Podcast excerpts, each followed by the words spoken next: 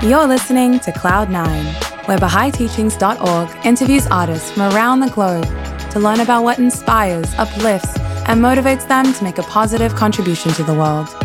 My name is Shadi Toloui Wallace.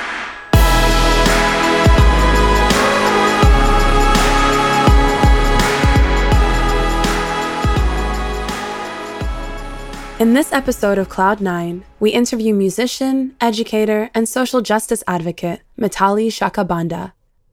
Mitali opens up about his own struggle and quest for identity, how his spiritual beliefs have shaped his unique sound and outlook on life, and how they inspired the Mitali Shakabanda Oneness Project's latest album, Rites of Passage. As an artist and educator, Mitali believes that music can help transform human development, which is why he's turned to music education to promote social justice in the education system. Mitali, thank you so much for joining us and welcome to Cloud9. Yeah, thanks for having me. I'm excited to be here. To start us off, could you just tell us where you're calling from? I'm calling from Western Massachusetts and the Northeast region of the United States. So, is this where you're from originally, and how did you end up there? Maybe you can share a bit about your family origin as well at this point. Yeah. Um, so, my dad is Malawian, and my mom is African American. Um, her family's uh, based in the States for generations and generations. Um, largely Massachusetts, some from the southern states. And my dad was a refugee two times.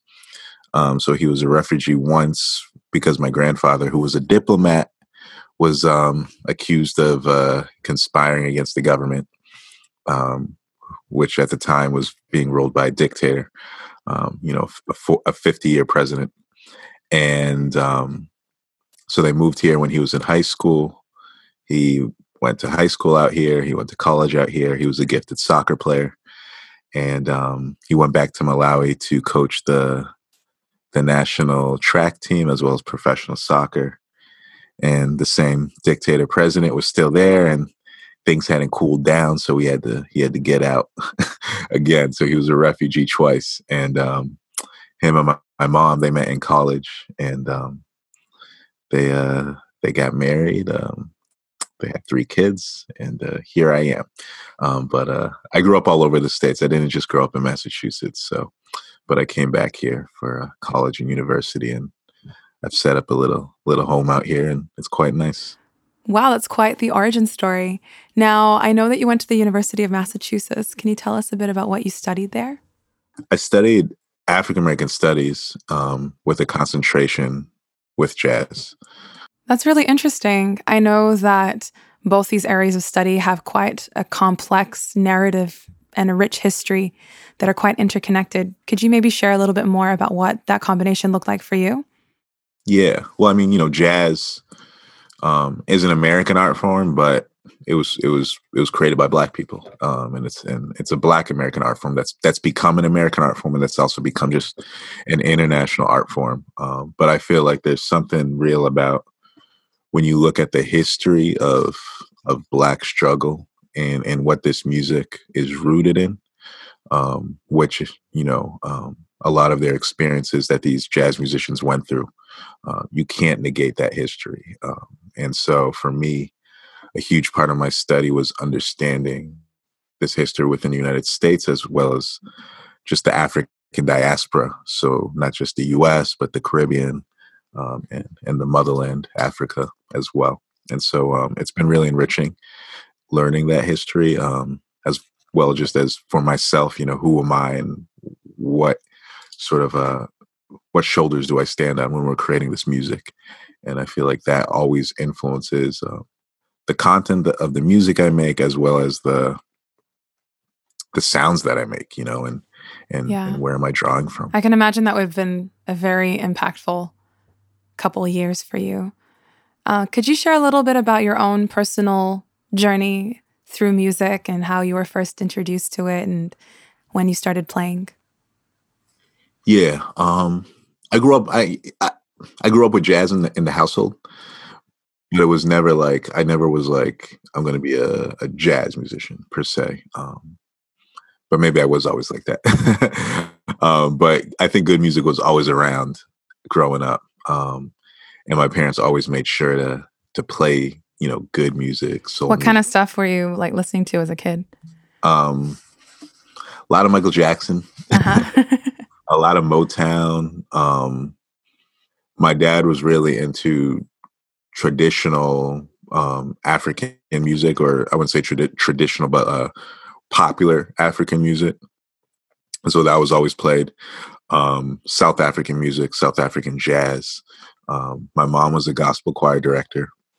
So I listened to a lot of gospel, which in the States at least, um, you know, gospel is sort of uh, most music can sort of trace its roots back to either gospel, jazz, or blues. And especially nowadays, the music we're hearing, a lot of the the musicians you hear at some point or another got their got their chops from from playing gospel and learning that music. And so all that sort of stuff was around me and influenced me and and sparked me and gave me that sort of creativity. And so I think I was always into music. I always wanted to perform. I always loved to perform. I always loved to create different things. Um, so it was no question for me to pick up an instrument. Um, and I was drawn to the saxophone just because my parents were always playing that music. And um, yeah, I just I just learned to love it and allowed it to be an extension of myself. And I would say like if if you told me where I'm at right now musically, this is where I'd be. I don't think I would have believed anybody. And and I think I'm definitely glad I didn't listen to my doubt um, and you know, I just had to find uh, my own voice and and figure out what that is, and realize, you know, I think for a lot of, uh, especially sax players and horn players, is we're told like there's one way of doing things, and especially in the jazz world, we're told this is what you have to do, this is who you have to sound like, these are the people you have to draw from. But like at the same time, that doesn't work for everybody, and we have our own set of experiences. And if art, we're talking about creating and offering new narratives and new storytelling. Well, it doesn't make sense to just do it the same way that everyone else has done it. And I think I've realized that, you know, my playing is my playing. Um, I should appreciate it, not try to do what other people are doing and just see what happens. And um, I think the music I'm making right now is the product of that, but it's and it's also the the music that I've always wanted to make and the music that I'm most proud of. So, so talking about what you're most proud of and what you what you're making, can you tell us a bit about what you're working on at the moment? Yeah, um, so I just dropped the album out in December, um, and it's called Rites of Passage, and uh, this is my first debut album, I guess you could say, under my name.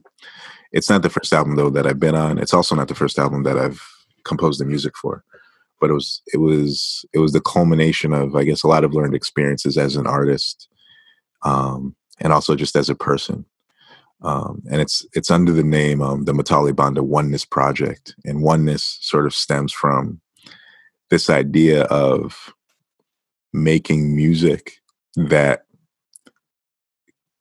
can sort of be applicable in all different settings, making music that sort of aspires you to be the person that you want to be, even if you're not necessarily there. Um, and understanding, you know, we're we're very nuanced individuals. We're very complicated individuals, and we got we got to try to bring it all in together. And I think at the time when I started writing this music, um, that was not the case in many different ways. And I think you know, um, what made this album so great was I was able to chronicle that journey of myself to get to this place where I could make this music, um, as well as get to this place as an individual where I could be happy with myself and okay with myself. Um, and so the album is is is sort of um, semi biographical, and it's for me at least, um, even if it's not explicitly explicitly stated to the listener. Um, but it's meant to sort of tell a story that I think a lot of people can relate to. Um, and that's a coming of age story. And that's a story where you start out a little bit confused. You don't really know what you're supposed to do.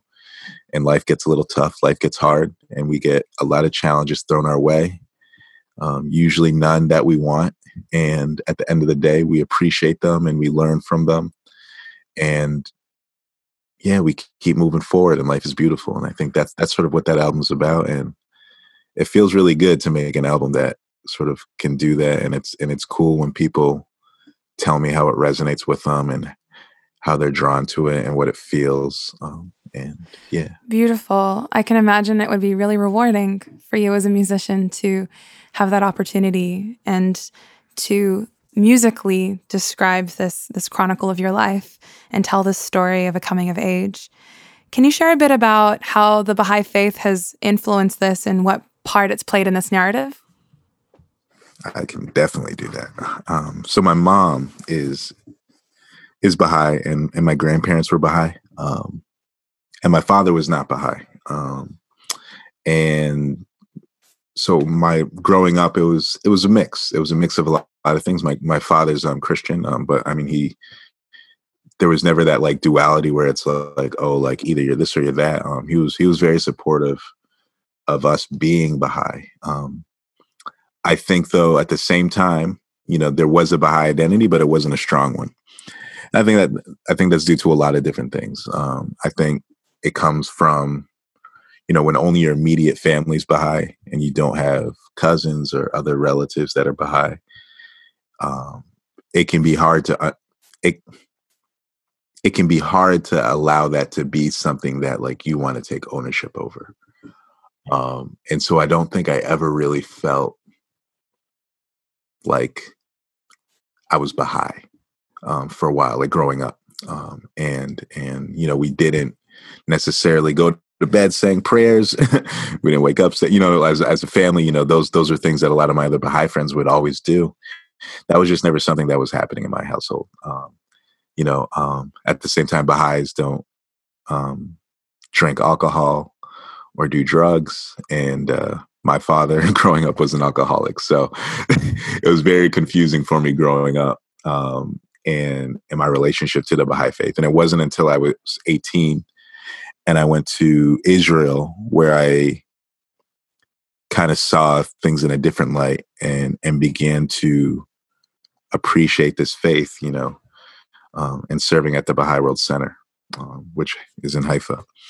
And so, um, yeah, I think that was my relationship. But at the same time, you know, those safety nets and coming back, you know, I definitely slipped. I fell, you know, because you know when your family isn't necessarily 100% on board and you know i think i had a lot of issues that i hadn't dealt with um, with ha- living up growing up in an abusive family where alcohol and addiction were were not just happenstance but normal um, and um, so yeah i think this album as well you know just bringing it back like that's sort of what it's about. It, it's about sort of understanding, you know, who we are. And I think for me, um, the things that I struggled with most were, you know, um, understanding who I am as a spiritual being and how can I better be that person and how can I make my art reflect that person. Because um, I think for a while I wasn't that person and I wasn't being that person and I was running away from that person because that person's hard to be and but at some point you gotta straighten up and buckle down and and be that person no matter how hard or how challenging it is and that's that's just a part of life and i think that's a story that you know you don't need to be Baha'i to realize that you don't even need to be religious to sometimes have that experience that's something that i think a lot of people can relate to is is growing up and doing what's hard in order to be the people that we want to be. Wow i want to thank you for sharing and opening up like you just did. I'm sure it wasn't easy. Um, it's it's always fascinating to hear like the transition and, and the process that one goes through to uh, become a Baha'i and their own journey. And I'm curious to learn more about not only the journey, but also your period of service in the Baha'i Holy Land, which I'm sure was extremely spiritually transformative, but how these moments have impacted what you want people to hear, how you want listeners to interpret your work and relate to it. Could you share a little bit more about about your motivation and and what inspires you and what you want people to hear? I think for me, I I know what I'm trying to do with music, and I know what it is that I want people to feel. And I think when I started doing that project, I had an idea of that, but I still didn't fully know what that meant and what that looked like. And I think now I'm much more at a place where I know I want to make people feel emotions and resonate and feel spiritual and feel moved and feel connected to this art and and hear music with a very meaningful and um important message and i want people to listen to music and feel like they've learned something um, kind of like when you I feel like we all have that album that we listen to and it kind of like changes our lives. And I'm I mean, I know that's an overzealous thing, but I think as artists we should always be making music that in some way or another will transform the listener. Um, and as artists in general, we should make work that want that where we want to transform the listener, transform society. You know, I think I think right now we're in a unique time as artists, um, at least in the states, and I think we could say everywhere, um, where there's certain conversations that are happening on a global scale, on a political scale, and you know where people's uh, livelihood and personhoods are always being questioned and and being determined by other people. And there's a lot of unique conversations happening right now. And I think for us, it's important to try and take part in those conversations because they're important. And, you know, so I, I just felt like this album, although a lot of the music was written over the last three years, it felt good for the album to come out right now with the climate that the world is in right now, you know? Um. As an artist and as a musician, who also happens to be a member of the Baha'i Faith, are there any particular quotes or messages or teachings that really inspire you? Yeah. Um, well, you know, I think that quote where, you know, music is the food and the ladder to the soul, you know, speaks speaks volumes to not just my music, but, you know, all the music that we we take in and ingest. You know, and I and I look at sort of um how we're inspired to create and and what do we bring into our bodies you know and and how do we nourish our bodies? And i see that same way in terms of art and spirituality. And and if you want to make music that feels good and that resonates with people and if you want to create that sort of stuff then we have to take that sort of stuff in. And um you know uh so i'm always figuring out you know what what's the types of things that align themselves with what i believe spiritually? And and how do i feel like i'm not compromising who i am by either what i'm ingesting and what i'm giving out?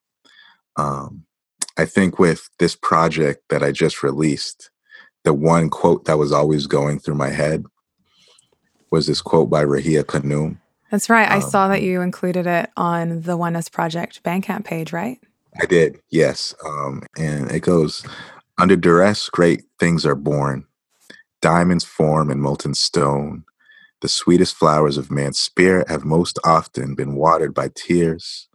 The struggle gives strength. To endure breeds a greater capacity for endurance. We must not run away from our heartbreaks in life. We must go through them, however fiery they may be, and bring with us out of the fire a stronger character, a deeper reliance on ourselves. And so there's this song on my album if anyone listens to it it's um track six and it's someday this pain will make sense and that quote was specifically related to that song but also i think that whole album in general um sort of fits that theme and it's that theme of you know we're giving these tests in life and i love how you know i think i think most spiritual faiths talk about tests and talk about trials and tribulations as being things that will make us stronger and make us better people. Um, and I really feel that way. And I feel, you know, in hindsight, we're always able to look at things and sort of appreciate those struggles and appreciate those tribulations that we went through and that we passed because it made us wiser, it made us stronger, it makes us more caring, more loving individuals, it gives us more empathy, and it allows us to see the world in a better lens than if we don't struggle, you know. Um, Definitely. You know. Yeah, I can totally relate. I think many of us have seen examples of when people have been faced with tremendous struggles and tests, how how victoriously they've come out of those more strong and more able to to press on. And and sometimes often or not those tests in future become more difficult, but it's only because our capacity to deal with them strengthens as well which I think is a really beautiful concept. And Baha'u'llah elaborates on this in a quotation of his, where he says, Busy not thyself with this world, for with fire we test the gold, and with gold we test our servants. And I think this so beautifully captures what you've just shared. And with your permission, I'd like to share a portion of the song that you were just talking about. And so we're going to listen now to the Mitali Shakabanda Oneness Project album titled Rites of Passage. And the song is called Someday This Pain Will Make Sense.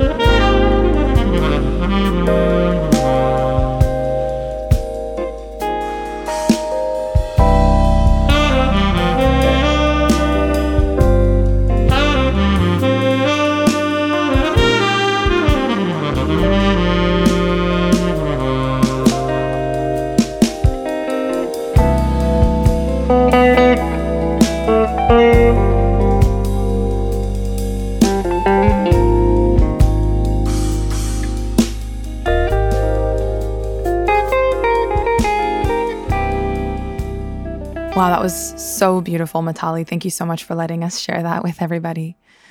I'd be really curious to learn about what motivates you as as an artist and what helps you stay grounded and focused in in what you're doing. Yeah, um, I think prayer. I think um, being around people that love and support you and make you feel good. You know, um, I try to only circle myself around people that I know have a positive energy on me and my life and that you know I feel like I'm learning from.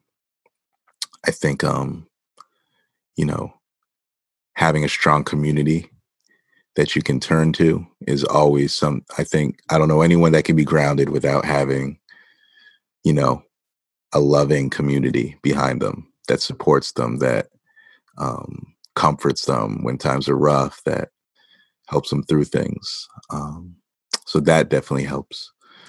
Um, and just you know, life is beautiful, and I think I think we can. I don't know. I'm I'm just the type of person where you know I I feel there's so much spirituality in everything we do and all the time. And I think for me, I'm I'm fortunate enough to where my life revolves around either working with art with kids and doing doing educational music with children or playing with like-minded individuals like the members of the oneness project and getting to travel and perform with them. And and where most of the shows we do are for people who really appreciate the work that we do. And it reminds me that you know this is nice and playing this music is great and and it feels really good when you when you can you can play for for a room full of people and and you finish the set and people are crying. I know. I always tell people when I'm at my shows, "You're welcome to cry." And and when really grown old men come up to me and they're like, "You made me cry," I feel like I've I've done my job. Exactly. I've, I've, been successful. Exactly. And, and, that's the goal, you know. Whenever I write music, I'm like, I'm just trying to make people cry. And yeah, you um, know, you know, you've made it and you've had exactly. an impact. When yeah, exactly. So I've noticed on Facebook and, and online when your name comes up, there's a lot about being involved in the education system and yeah. and teaching music. Could you share a little bit more on how you've managed to find a way to connect music to social justice and what kind of schools you're teaching in? So, yeah, so I teach music and and I'm fortunate enough to teach in with a lot of programs that have an emphasis on music, creativity, expression, but also justice. Um, and so i'm able to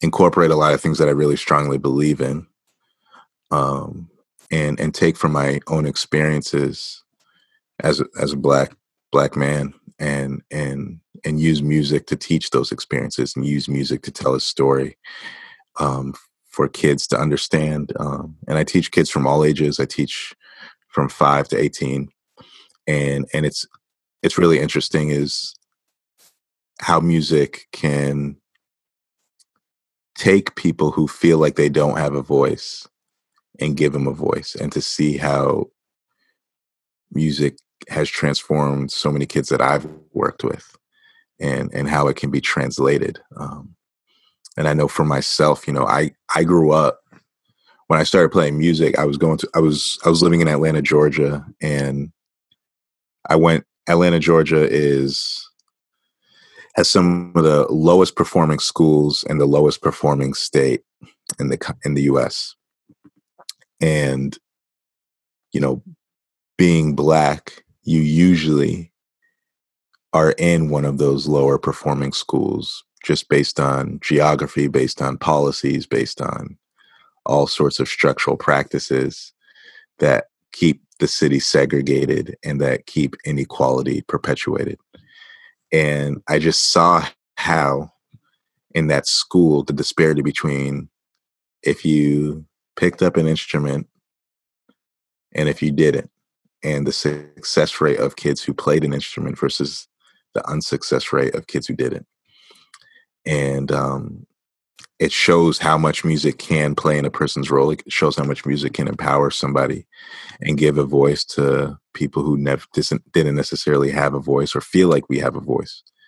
And and so I use that's what I use music for. I, that's a long-winded explanation, but you know, uh, yeah. So I teach chorus, I teach justice, I teach black music to to kids who necessarily wouldn't be aware of it. So so what are your aspirations as an artist, as an individual, and as an educator? I think my goals are honestly like where I'm at right now, but sort of just keeping that momentum going. So I think like everything I'm doing right now is everything I want to do. Um, and I think each step of the way that I'm noticing, like over this last couple of years, has just sort of been sort of um, affirming the path I'm on and the doors that keep opening from doing all this work, whether it be performing or teaching or building um, in the community. And yeah, so I think that's the goal is just to create and to, you know, just be a positive influence on people around me. I think that's all we can ask for. And if I can just keep doing that forever, I'll be okay. the dream. Um, just any closing remarks, if you have any advice or words of wisdom that you can share for other aspiring musicians out there, this would be an amazing time. Yeah. I think just stay true to you, you know, do the music that you want to do, do the art that you want to do. Don't be so caught up on other people's opinions or perceptions of you because that will compromise your art and and work on perfecting it and when it's perfected and it feels good to you, other people will vibe with it. You know, um, but you can't do anything else other than yourself. And what a great way to end this podcast. Staying true to you. Thank you so much, Mitali, for offering your time today and answering some of our questions. And for those of you who want to learn more about Mitali's Oneness Project and his album Rites of Passage, you can find a link on our website, BahaiTeachings.org, that is associated with this podcast episode. And Mitali, if people want to get in touch with you and hear more of your work, where can they go? Yeah, find me on on Instagram, Facebook, Mitali Shakabanda. Um, I'm very reachable. Um, listen to the album, Rites of Passage, the Oneness Project. Um, yes, please do. And thanks again, Mitali. Awesome. Take care. Thanks so much for listening to Cloud9. I hope you enjoyed this episode. Feel free to check out BahaiTeachings.org, where you can find more Baha'i inspired podcasts, videos, and articles.